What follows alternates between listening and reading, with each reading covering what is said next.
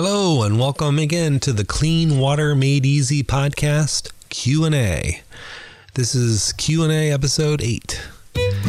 I'm Gerry Bulfin and like you might have heard if you listen to my other podcasts, I am a WQA certified master water specialist and water treatment contractor here in Northern California. And I have a main podcast that happens each week and go deeper into various well water problems and well water treatment systems. And but I'm also have these quick question and answer episodes. So every day we get a lot of phone calls, emails, chats through our website, and I pick a pertinent or interesting one and answer it. This one came in through our chat box on our website from Cheryl, and she asked, Hello, I'm looking for a no salt water softener for our very hard well water. I can't find on your website how much hardness each of your models remove. Do you have that information? Well, I did another podcast, which may or may not be out by the time you hear this, but it'll be at episode nine. And this goes into depth about no salt water softeners, or actually, no salt water conditioners is what we call them because they don't soften the water. So, the no salt water conditioners, to be very brief, they when they work, they they transform the hardness in the in the water into a form that won't build up in with as scale. So they're they prevent scale buildup.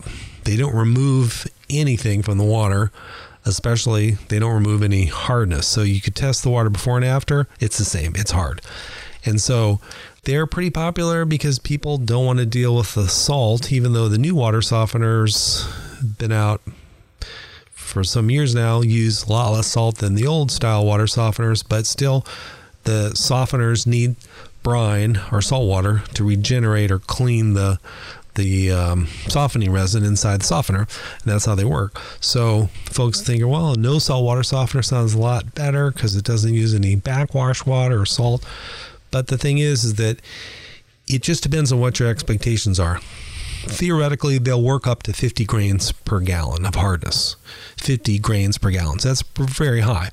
But it, it depends on what you mean by working. So you're if the water evaporates on a surface, you're going to see hard water. You're going to see this the minerals there. You're going to see the it's going to feel hard in the shower. So you say you have very hard well water. Generally, we wouldn't recommend a no salt water conditioner for very hard well water unless you're only after protecting your water heater or say you had a an instant water heater or boiler, they will help with that. But the other problem is on well water, I mean, if you have just clean, hard well water with no iron, no manganese, no sediment, then that's what the no salt water conditioner is like. If you have a little bit of iron in the water or any manganese or hydrogen sulfide or there's sediment in the water, then very quickly the resin inside these TAC type template assisted crystallization uh, water conditioners just will become fouled like quickly. So it's very and they're expensive. So you it's not it's it can lead to an unhappy conclusion. So generally you're better off sticking with a water softener and then really looking at it and making sure you've dialed it in to use as little salt as possible. You can even bypass partially some of the water so that it's not instead of being 30 grains hard, it might reduce it to five grains. So that'll save you instead of having zero soft water or no, you know, no hardness in the water. You can blend a little bit of hardness in. So you can live with water, say up to 10 grains per gallon if you're looking to reduce the amount of salt that it uses or wastewater. And so that's another way to do it. Just dial in and work with your regular softener. But to answer your question in short, we generally don't recommend the no salt conditioners for very hard well water for the reasons that I just said. And unless you're just after preventing scale inside a boiler or a instant water heater type system. Okay, well, thanks again for that chat and the chat inquiry and question.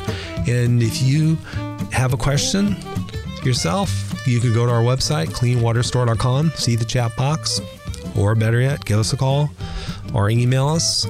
If you have, if you'd like to email me, I'm at my email is Gerry Bulfin. I spell it with a G, G R Y B U L F I N.